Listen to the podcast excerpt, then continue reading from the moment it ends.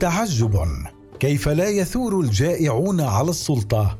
عن أبي ذر الغفاري والصراع السني الشيعي عليه. محمد يسري.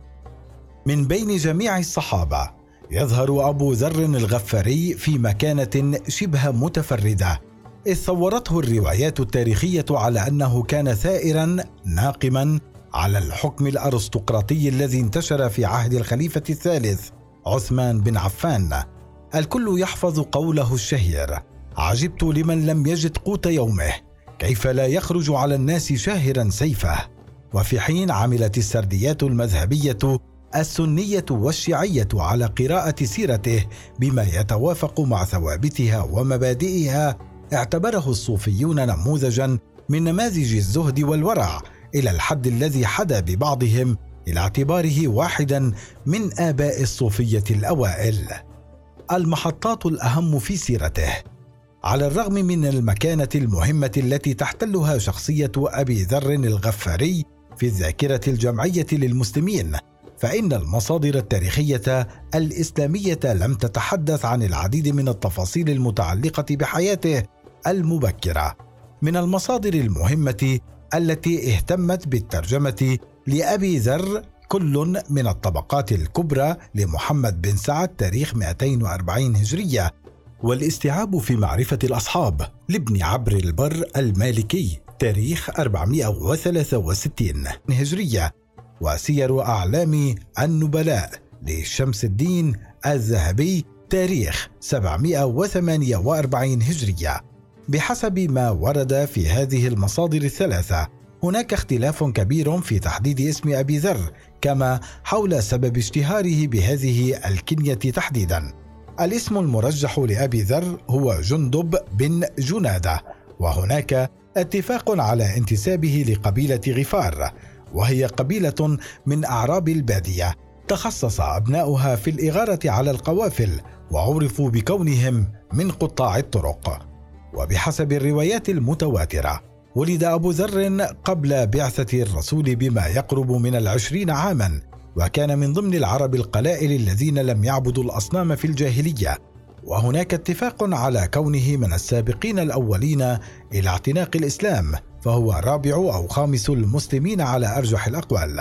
بعد إسلامه المبكر في بدايات الدعوة المحمدية يختفي أبو ذر تماما عن مسرح الأحداث لمدة ثمانية عشر عاما كاملا. وهو الأمر الذي تفسره الروايات بأن الرسول أمره بالرجوع إلى قومه فيقيم فيهم حتى يظهر الله أمر الإسلام. ويعود أبو ذر مرة أخرى إلى مسرح الأحداث السياسية مع أحداث غزوة الخندق في العام الخامس للهجرة والتي سيشارك بعدها في العديد من الغزوات كحنين وتبوك. وذلك بعدما استقر في المدينة وصار فردا من أفراد المجتمع المسلم. بعد وفاة الرسول صلى الله عليه وسلم في العام الحادي عشر من الهجرة وبدء حركة التوسع العربي في بلاد الشام وبلاد فارس والعراق ومصر انتقل أبو ذر إلى بلاد الشام وكان ممن رافقوا الخليفة الثاني عمر بن الخطاب في فتح بيت المقدس في العام السادس عشر من الهجرة. والأرجح أنه بقي مقيما في الشام حتى استدعاه الخليفة الثالث عثمان بن عفان إلى المدينة المنورة. وعام 32 هجرية نفي أبو ذر إلى الربزة التي تبعد ما يقرب من 200 كيلومترا جنوب شرق المدينة المنورة. فعاش هناك مع زوجته بعيدا عن الناس لفترة قصيرة ثم توفي هناك ودفنته مجموعة من المسافرين المارين بتلك الناحية. ثوري يميل إلى الاشتراكية. تتفق معظم الروايات التاريخية التي تحدثت عن أبي ذر على تقديمه في صورة الثوري المناضل الذي يصدح بالحق دون أن يهتم بالعواقب ويرفض الحلول الوسطى مع القوى السياسية التي يعارضها. هذه الصورة ظهرت منذ اللحظة الأولى لإسلام أبي ذر، إذ يذكر الذهبي أنه قال للرسول صلى الله عليه وسلم بعدما أمره بالرجوع لقومه: "والذي بعثك بالحق لأصرخن بها، أي الدعوة للإسلام. بين أظهرهم، كما يحكي الذهبي أن أبا ذر قام من عند الرسول فذهب إلى المسجد الحرام وجاهر بإسلامه في وجود سادة قريش فضربوه ضربا مبرحا حتى أنقذه العباس بن عبد المطلب من أيديهم. بعد انضمامه للمسلمين في المدينة المنورة كان أبو ذر من الصحابة الذين عرفوا بصدقهم وحدتهم في الدفاع عن معتقداتهم حتى أن الرسول قال عنه ما أظلت الخضراء ولا أقلت الغبراء أصدق لهجة من أبي ذر بحسب ما يذكر أحمد بن حنبل في مسنده. هذه الروح الثورية تجلت في أوضح صورها في عهد الخليفة الثالث عثمان بن عفان والذي اعتلى كرسي الخلافة عام 23 هجرية. الصحابي البسيط الذي اعتاد على الزهد والتقشف هاله ما رأى من بذق وترف منتشرين بين جنبات العالم الإسلامي الذي حكمته الطبقة الأرستقراطية القرشية. فقام يدعو الناس إلى الرجوع إلى الحق والسير على الطريق المستقيم وعرف بترديده الدائم للآية رقم 34 من سورة التوبة. بسم الله الرحمن الرحيم. والذين يكنزون الذهب والفضة ولا ينفقوها في سبيل الله فبشرهم بعذاب أليم. وكان يرى أن حكم تلك الآية يسري على المسلمين بينما ذهب أغلبية الصحابة إلى أن الآية منسوخة وأن حكمها يسري على أهل الكتاب فقط. أبو ذر رفض السكوت واستمر في المجاهرة بمعارضته لسياسات عثمان المالية والإدارية ومما يعبر عن ذلك قوله والله لو وضعتم الصمصامة السيف القاطع على هذه وأشار إلى حلقه على أن أترك كلمة سمعتها من رسول الله لأنفذتها قبل أن يكون ذلك بحسب ما يذكر ابن سعد. كان الصدام بين أبي ذر وبين أعضاء الطبقة الأرستقراطية الحاكمة محتوما اذن ووصل إلى ذروته مع هيمنة معاوية بن أبي سفيان الكاملة على بلاد الشام. فقد وجد أبو ذر التمييز الطبقي في أوضح صوره وشاهد الأغنياء الذين يمتلكون كل شيء وكذلك شاهد الفقراء الذين لا يمتلكون أي شيء ولذلك لم يكن غريبا أن يصدح برأيه الثوري المشهور. عجبت لمن لم يجد قوت يومه. كيف لا يخرج على الناس شاهرا سيفه؟ وأمام تلك الدعوة المبكرة للثورة لم يجد معاوية مفرا من أن يرسل إلى الخليفة ليخبره بما يقوم به أبو ذر في الشام طالبا منه أن يجد حلا حتى لا يفسد عليه ولايته. وبالفعل جاء أمر عثمان بترحيل أبي ذر من الشام إلى المدينة المنورة حيث تم اللقاء بينهما وقام الخليفة بتعنيفه بشدة وأصدر امرا بنفيه إلى الربذة. هذه الصورة دفعت العديد من الباحثين المعاصرين المتأثرين بأيديولوجيات الشيوعية والاشتراكية والقومية إلى عقد مقارنة بين أبي ذر من جهة ومبادئهم الأيديولوجية من جهة أخرى ولعل أفضل ما يعبر عن ذلك ما أورده خير الدين الزركلي في كتابه الأعلام بوصفه لأبي ذر بأنه لعله أول اشتراكي طاردته الحكومات. وفي السياق نفسه ذهب سيد قطب في كتابه العدالة الاجتماعية في الإسلام إلى الحديث عن أهمية دور أبي ذر في الثورة التي اندلعت ضد حكم عثمان عام 35 وقال واصفا السياقات والإرهاصات الاجتماعية التي سبقت تلك الثورة. عندها ثار الروح الإسلامي في نفوس بعض المسلمين يمثلهم أشدهم حرارة وثورة أبو ذر. سيرة أبي ذر بين السنة والشيعة. إذا كانت الروايات التاريخية قد أقرت وقوع الخلاف بين أبي ذر والخليفة الثالث فإن الرؤية المذهبية سنية كانت أم شيعية عملت على تحليل وفهم هذا الخلاف بما يخدم قضيتها من جهة ويتماشى مع مبادئها وأصولها من جهة أخرى.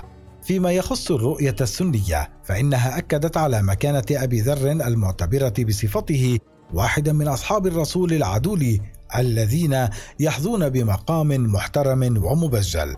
من هنا عملت السردية السنية على إثبات العلاقة القوية التي جمعت بين أبي ذر وعثمان كما تحدثت عن موافقته لتوليه عثمانا وخضوعه التام لقراراته إذ يذكر أبو بكر ابن العربي المالكي تاريخ 543 هجرية في كتابه العواصم من القواصم.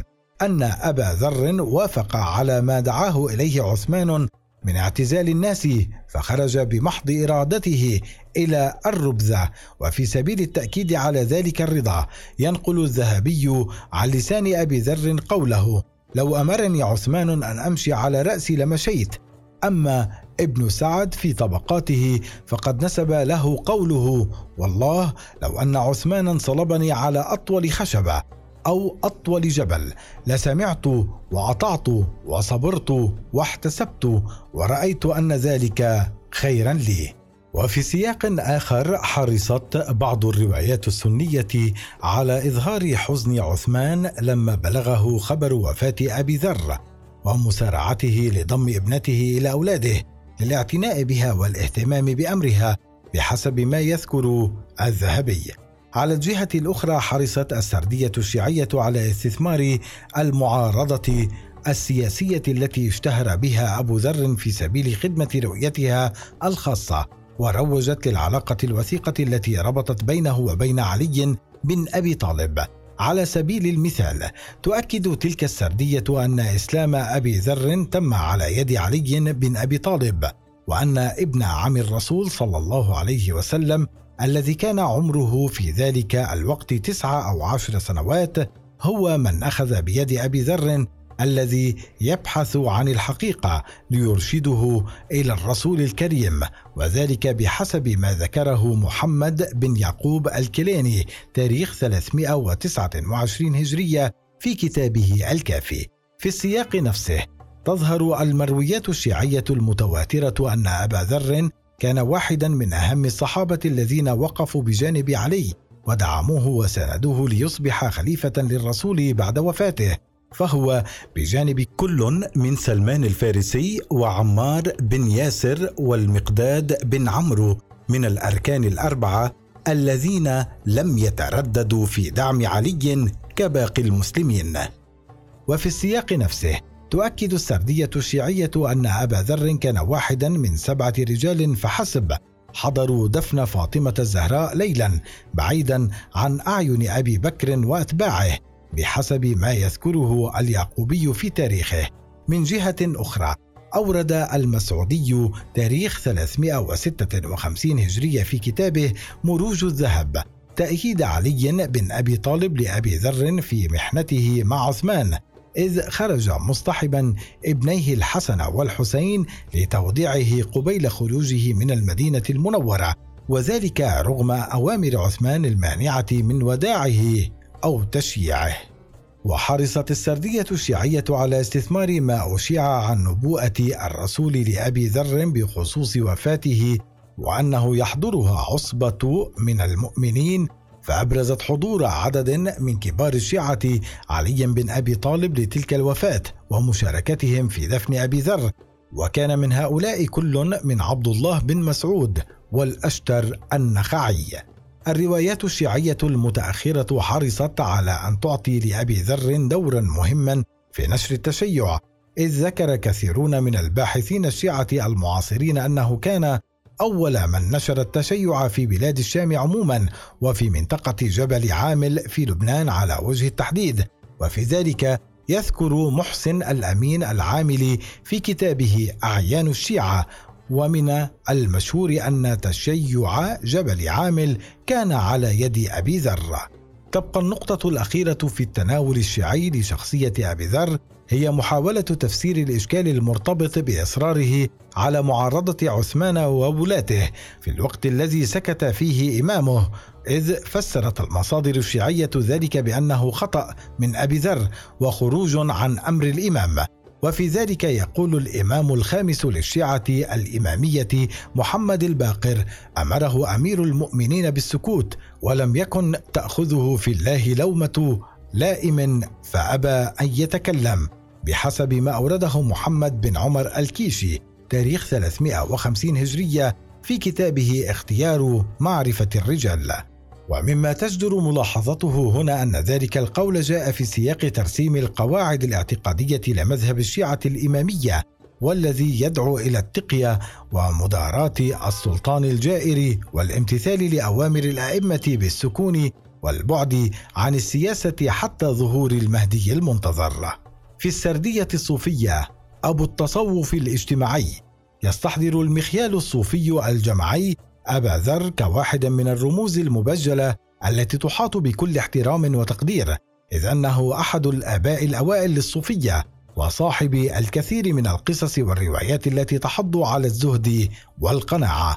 مما يؤكد على زهد أبي ذر وتواضعه ما أورده ابن سعد في طبقاته من قول الرسول صلى الله عليه وسلم من سره أن ينظر إلى زهد عيسى بن مريم لينظر إلى أبي ذر ويظهر هذا الزهد في موقف شهير يذكره الذهبي وفيه مر أبو ذر فوجد أبا الدرداء يبني بيتا جديدا فقال له موبخا ما هذا؟ أتعمر دارا قد أذن الله بخرابها؟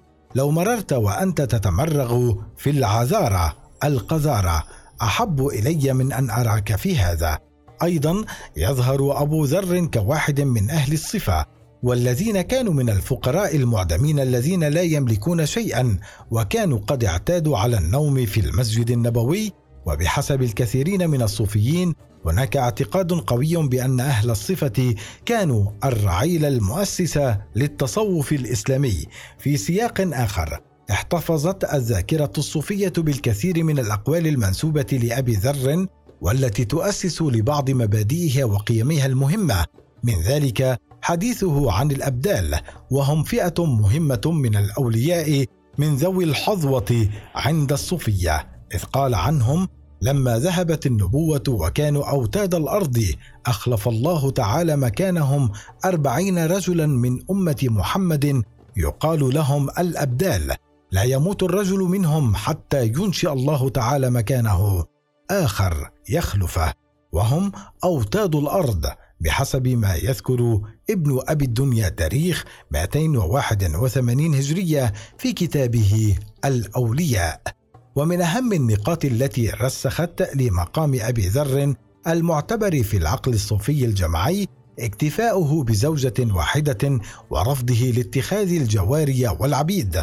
وفي ذلك يقول عالم الاجتماع العراقي علي الوردي في كتابه مدارات صوفية. هو ممن حرم الرق على نفسه وشاركه في ذلك سلمان الفارسي وعامر العنبري فهؤلاء الثلاثة هم معلمو المشايعة في الإسلام والمرجع الذي أخذ منه أقطاب التصوف الاجتماعي مسالكهم في الزواج بواحده وعدم امتلاك الجواري والعبيد.